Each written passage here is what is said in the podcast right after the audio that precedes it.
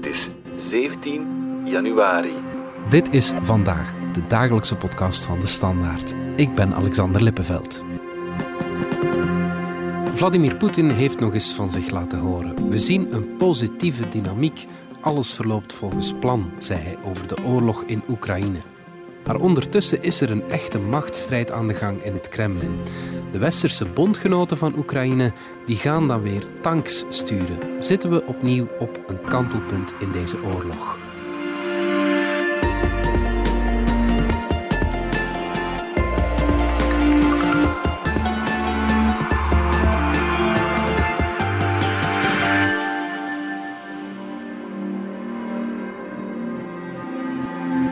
Dominic Winten van onze buitenlandredactie. Het Westen stuurt tanks naar Oekraïne. Het is natuurlijk niet de eerste wapenlevering, maar het is wel een belangrijk kantelpunt. Hè? Ja, de roep om tanks eh, vanuit Kiev die klonk al een tijdje erg luid, mm steeds luider.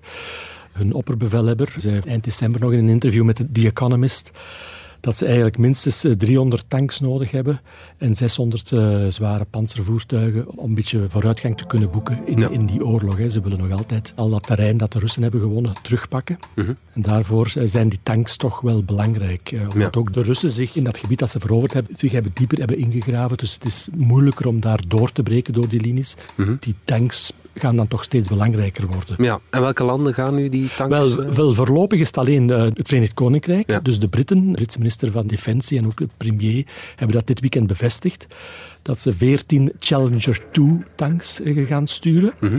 Nu, ik zeg het 14, dat is nog niet het grote aantal. Hè. De, de, Oekraïners willen er 300. Hè.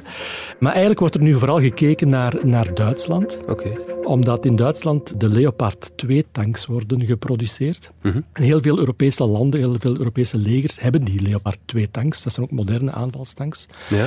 Een aantal landen hebben al gezegd van wij willen die wel leveren. Mhm. Dus Polen, Finland, ook de Zweden willen meedoen en zo. Ja. Maar eh, ze kunnen dat pas als eigenlijk Duitsland toestemming geeft. Ah, het is een beetje een ingewikkelde constructie. Die tanks worden gemaakt, worden geproduceerd in, in Duitsland. Ja. En in, in die contracten staat er een soort van clausule dat als een land die die heeft aangekocht opnieuw die tanks wil verder exporteren, dus opnieuw exporteren, dan moeten ze de toestemming krijgen van, van de fabrikant. Okay, ja, en daar is het nu naar uitkijken. Om te vermijden dat het in slechte handen uh, komt. Bijvoorbeeld, dat waarschijnlijk. Daar zijn goede redenen voor om dat, dat soort contracten op te stellen. Maar nu zorgt dat eigenlijk een beetje voor vertraging en voor wat onrust mhm. bij de Oekraïners, maar ook bij de landen die het wel willen geven. Mhm. Ik zeg het, de Polen zijn altijd voorloper geweest in het leveren van, van materieel. En de Duitsers willen dat altijd heel formeel en heel voorzichtig spelen. Hebben, het zijn vooral de, de Duitse sociaaldemocraten hè, de, mhm. van, van kanselier Scholz, die altijd, eigenlijk van het begin van de oorlog, altijd heel voorzichtig zijn geweest in het leveren van wapens. Eerst waren dat defensieve wapens. Uiteindelijk gaan ze dan toch overstag en nu gaat het al een tijdje over die meer offensieve wapens. Maar telkens zie je toch dat ze, ja, ze aarzelen, ze willen dat toch goed bespreken, ze willen genoeg rugdekking hebben. Ja, en van, van waar komt dat? Ja, dat is, dat is eigenlijk... Het raden, denk ik. Ja, ja dan kom je natuurlijk altijd weer bij die Tweede Wereldoorlog terecht. Maar het zit toch vooral bij die Duitse sociaaldemocraten, dat die aarzeling. Hè, die hebben ook altijd wel goede relaties gehad met, met Rusland. Er wordt altijd gezegd dat dat nog altijd meespeelt. Want je ziet bijvoorbeeld dat bij de Duitse Groenen, toch ook een uh, linkse pacifistische partij, ja. dat daar het discours helemaal anders is. Hè. Hun twee sterke ministers, vicepremier Habeck en de minister van Buitenlandse Zaken Baerbock, ja die twijfelen daar al lang niet meer over. Die hebben eigenlijk vorige week al gezegd, van, en zeker Habeck heeft dat ook nog eens gezegd, van, van mijn part mogen die tanks geleverd worden. Dus, uh, ja, dus waarom dat, dat bij die sociaaldemocraten altijd blijft spelen, is een beetje een raadsel. Ja. Toegegeven, Dominique, het is natuurlijk uh, niet niets. Het gaat om niet langer om defensieve wapens, zoals dat afweergeschut, maar echt om aanvalswapens. Hè? En dan nog eens tanks. Ja, het is altijd een beetje een, een semantische discussie. Wat zijn offensieve en wat zijn defensieve wapens? Alle wapens die, die aan Oekraïne worden geleverd, kan je daarvan kan je eigenlijk zeggen dat het toch ook defensieve wapens zijn. Want het is Oekraïne dat aangevallen is door Rusland. Ze zitten nu eenmaal in de verdediging. Ze zitten in de verdedigende positie. Nu, wat ze wel willen doen, is terrein heroveren. Wat ook legitiem is. Hè. Ze, ze, hebben al, alle recht om hun land terug te heroveren. Mhm. En daarvoor zijn die tanks wel belangrijk. Dus die tanks kunnen, zijn eigenlijk wel aanvalstanks. Hè. De, de tanks zijn bedoeld om, om terrein terug te kunnen heroveren. Ja. Dus op dat vlak is dat wel, ja, kan je zeggen dat dat offensieve wapens zijn. En is dat inderdaad wel weer iets anders dan dat luchtafweergeschut dat ze hebben gekregen. Mhm. Maar anderzijds moet je ook weten dat eigenlijk in het najaar van vorig jaar hebben de Amerikanen ook al die raketten geleverd, die raketsystemen, die HIMARS. Mhm. Dat werd ook al gezien als, als offensieve wapens. Hè. Dat is ook bedoeld om, om de vijand op, toch op een ruime afstand te treffen. Mm Er is wel degelijk een, ja, een shift bezig, of, of, die is eigenlijk van in het begin van de oorlog eigenlijk al begonnen. Ja, ja, in het begin was heel waren die westerse bondgenoten heel erg beducht voor wapenleveringen omdat ze dan dachten dat ja, de NAVO-landen, de NAVO, rechtstreeks betrokken zou raken bij dat conflict. En dat wilden ze niet. Ja, ja. En ze willen dat nog altijd niet. Mhm. Zeker de NAVO wil dat nog altijd niet als entiteit. Mhm. De NAVO heeft altijd gezegd van wij zijn heel voorzichtig, maar we laten onze leden vrij om wel die wapens te leveren. Te leveren ja. En dat is nu wel bezig, inderdaad. En hoe zeker is het dat uh, ja, het Verenigd Koninkrijk, daar zijn we nu zeker van, van die 14 tanks, hoe zit het met de rest? Wel, ik verwacht inderdaad ook wel dat, dat Duitsland die toestemming gaat geven, dat die Leopard-tanks geleverd mogen worden door andere landen dan in de eerste plaats. Mhm. Het is een belangrijke week deze week. De Amerikaanse minister van Defensie komt naar Europa. Mhm. Hij heeft een ontmoeting met de Duitsers, de Duitse minister van Defensie. Mhm. U gaat een nieuwe naam krijgen, want uh, maandag is de minister van Defensie, Lambrecht, opgestapt, de Duitse minister van Defensie. Okay. Is opgestapt. Dus, En eigenlijk, denk ik, gaat in die ontmoeting tussen met Austin en de nieuwe minister van Defensie dan, gaat eigenlijk, denk ik, wel de, de knoop doorgehakt worden. Dat, ja, uh, oké, we gaan die toestemming geven. Als startpunt van Als startpunt, kijk, ja. ja. En dan heeft er uh, vrijdag in Ramstein ook, de, de luchtmachtbasis in, in Duitsland, weer een belangrijke vergadering plaats. Dat is de, de Oekraïne-contactgroep die daar samenkomt. Dat is een, een, een, bondgenootschap van ongeveer 40 landen, die eigenlijk sinds de oorlog zijn samengekomen en die samen afspreken van welk soort militaire steun geven wij aan Oekraïne. Mm en uh, daar zullen ook die tanks ter sprake komen. En denk ik gaat daar ook wel gaat dat eigenlijk gecoördineerd worden, die, die tankleveringen. Dus ik denk dat er een soort van brede coalitie gaat komen van Europese landen die uh, tanks gaan leveren. Een soort van tankcoalitie. Ja. Die, die gaat daar gevormd worden. Ja, oké. ja, ja. Nu goed, ze kunnen dat beslissen, maar het is niet dat ze er uh, volgende week gaan staan, denk ik. Uh, waarschijnlijk niet. Hè. Dat is de eeuwige frustratie van de Oekraïners. Ze, ze vragen iets en uiteindelijk krijgen ze dat wel, maar het duurt altijd een tijdje. Hè. Er moet altijd uh, lang over gepalaverd worden. Hmm. Maar ja, fijn ik denk als die beslissing gevallen is, die kunnen er wel op redelijk korte termijn wel, wel, wel zijn. Mhm. Wat ook meespeelt is dat die Leopard-tanks, die zijn redelijk makkelijk te besturen, wordt gezegd. Okay, Dus daar is geen moeilijke opleiding voor nodig, dus die kunnen ze snel inzetten. Ja. En ze hebben ook al, die leveringen zijn ook al bezig die zijn ook nog niet allemaal niet gearriveerd, maar dat zijn die zware panzervoertuigen. Ja. De Amerikanen hebben een, een, toezegging gedaan, die zijn onderweg ja. ondertussen. Dat zijn de Bradleys. En dan hebben ook een aantal Europese landen, onder andere Duitsland, ook de Marders uh, gestuurd. Mhm. Dus die zijn wel onderweg ook. En met die panzervoertuigen, die zware panzers, kunnen ze natuurlijk ook al uh, kunnen ze ook mee beginnen werken. Dus enfin, het, het, het, het, loopt wel. maar ik zeg, het is altijd trager dan, dan de Oekraïners willen. Ja, ja, ja oké. Afgelopen weekend, eh, Dominique, bleek wel dat de oorlog ja, nog elke dag evolueert, zeg maar. Poetin klonk op tv zelfs tevreden. We zien een positieve dynamiek zegt hij. Hoe, hoe ziet hij dat? Poetin zegt wel meer rare dingen. wat hij bedoelt is, eh, dat is eigenlijk wat er vorige week is gebeurd, dat is die strijd rond Bakhmut mhm. in, in de Donbass, eh, het oosten van Oekraïne. Maar het zijn dan vooral de Wagner-huurlingen, uh, hebben daar het, het, het, kleine stadje, een mijnstadje Solidar kunnen veroveren. Mhm. Een tiental kilometer ten uh, noordoosten van Bakhmut ligt dat. Mhm. En dat wordt beschouwd als een soort van ja, opstapje om dan die maandenlange belegering van Bakhmut die bezig is, om daar te krijgen. Ja, want dat ligt wel al maanden zoals het vandaag is. Hè? Ja, dat is inderdaad de, de Russen en dan vooral de Wagner-milities. Uh, hebben van Bakhmut een doelwit gemaakt. En ze willen dat die, die stad, ook in de Donbass-regio, willen ze veroveren. Voor de meeste militaire analisten vragen zich af van welke zin heeft dat om, om, om die stad te veroveren? Mhm. Die is echt niet wezenlijk cruciaal in het hele conflict. Mhm. Maar als ze die kunnen veroveren, is dat wel een, een morele opsteker voor, voor de Russen. Hè. De Russen hebben dringend nood aan successen, aan, aan, aan militaire successen op het terrein. Mhm. En Solidar is daar een voorbeeld van. En als Bakhmut zou vallen, is dat nog een grotere opsteker voor Rusland. Mhm.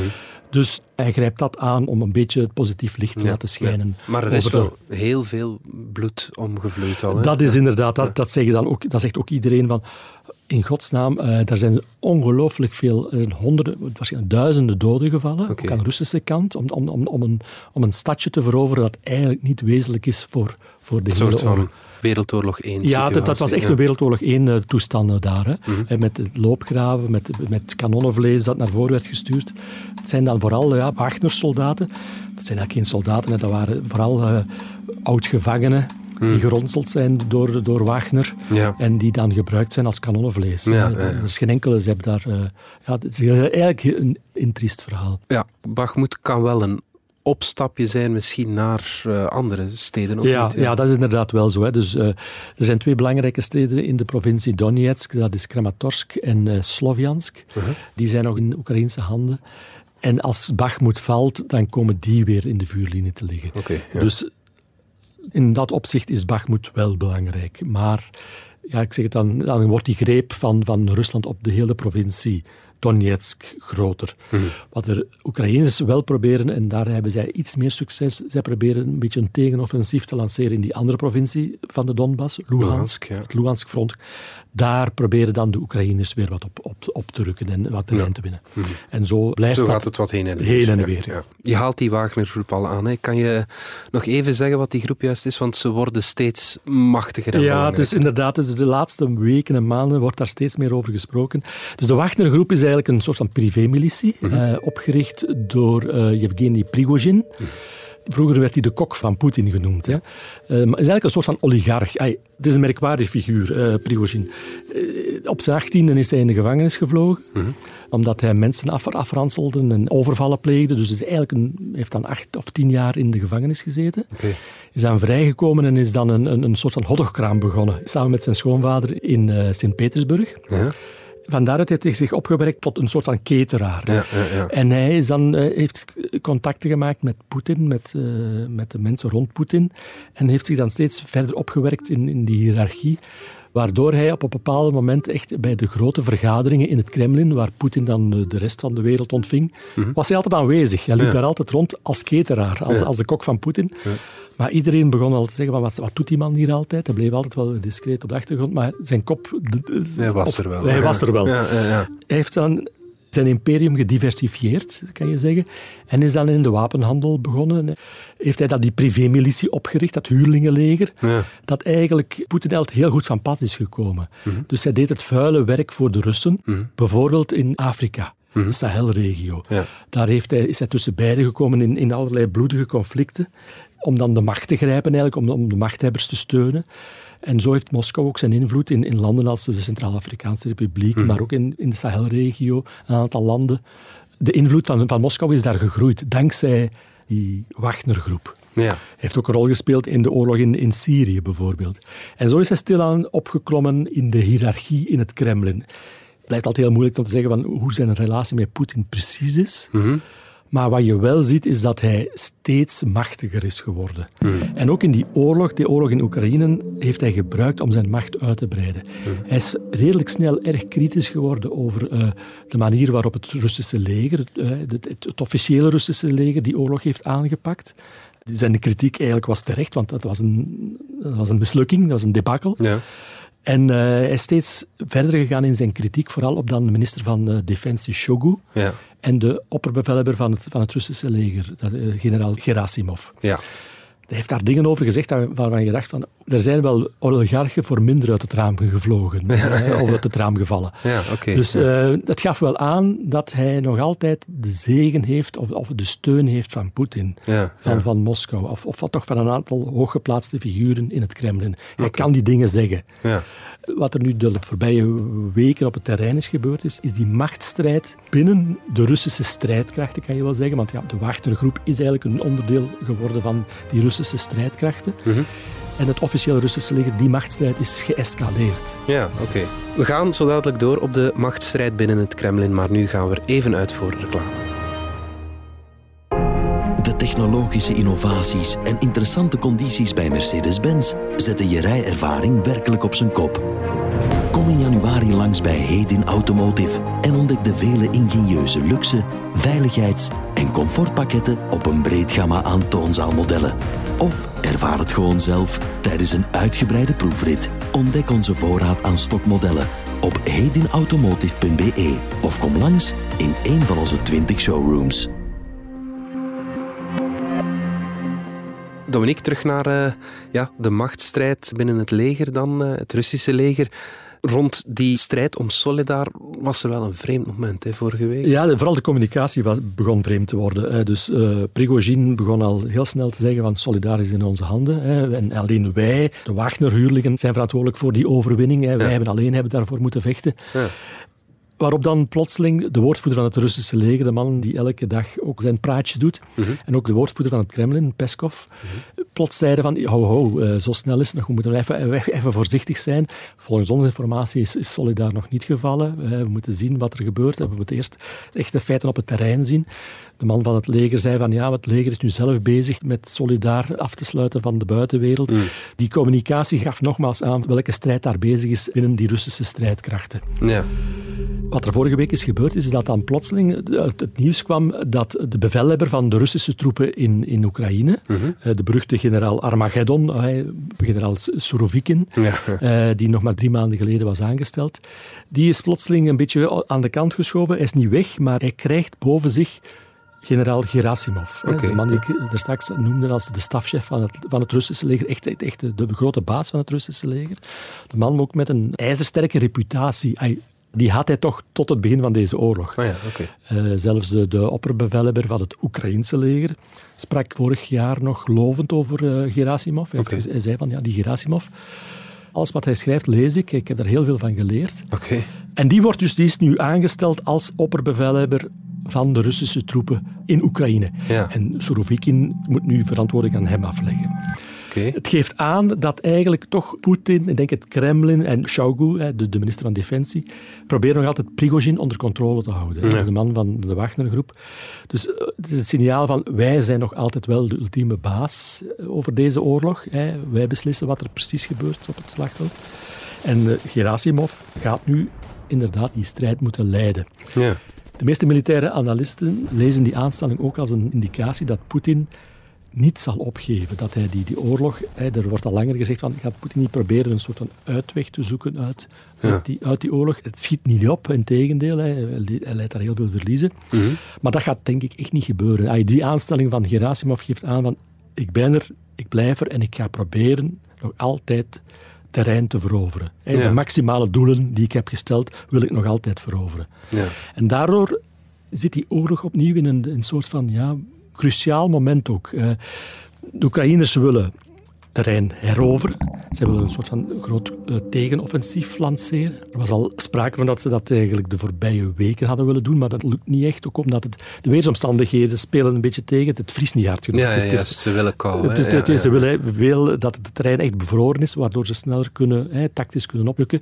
Nee, het, is, het blijft veel regenen, de, de bodem is te zacht. Dus dat maakt dat ook dat die oorlog een beetje in een padstelling zit voorlopig.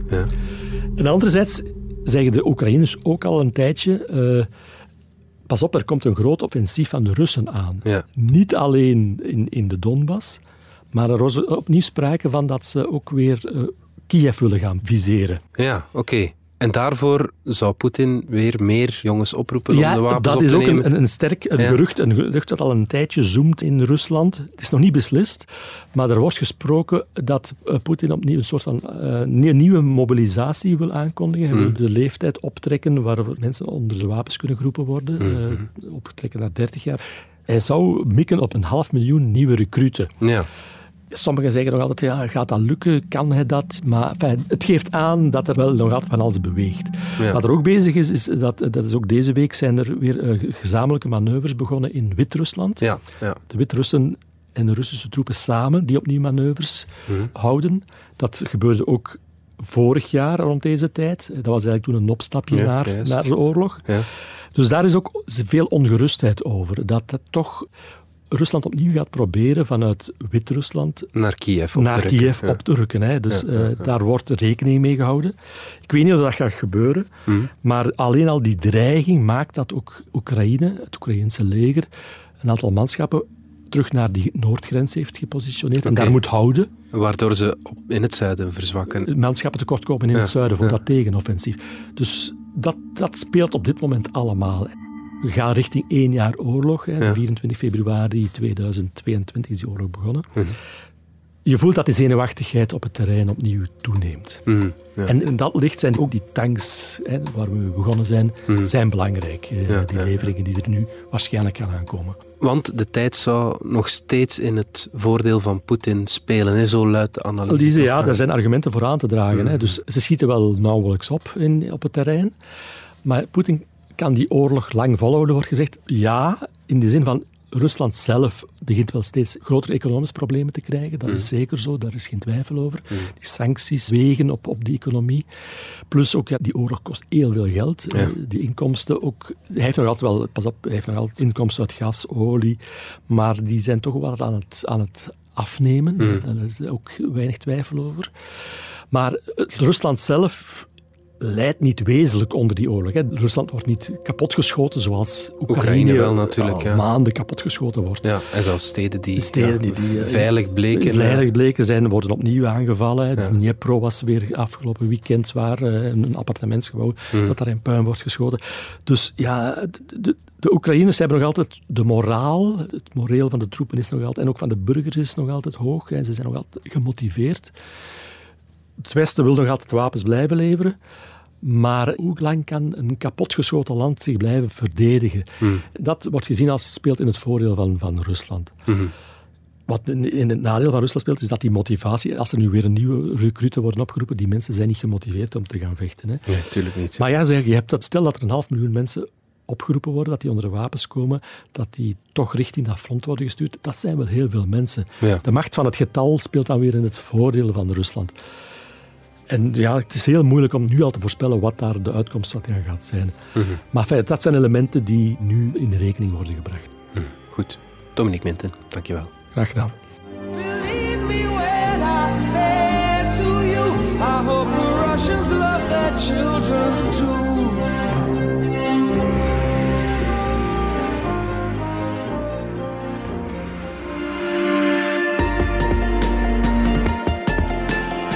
Dit was vandaag de dagelijkse podcast van De Standaard. Bedankt voor het luisteren. Volg ons op Spotify, Apple Podcast of eender welk ander podcastplatform. In onze gratis FDS podcast kan je niet alleen ons werk beluisteren, maar ook de beste podcasttips terugvinden met zorg geselecteerd door onze redacteur Max de Moor. Alle credits van de podcast die je net hoorde vind je op standaard.be-podcast. Reageren kan via podcast.standaard.be. Morgen zijn we opnieuw.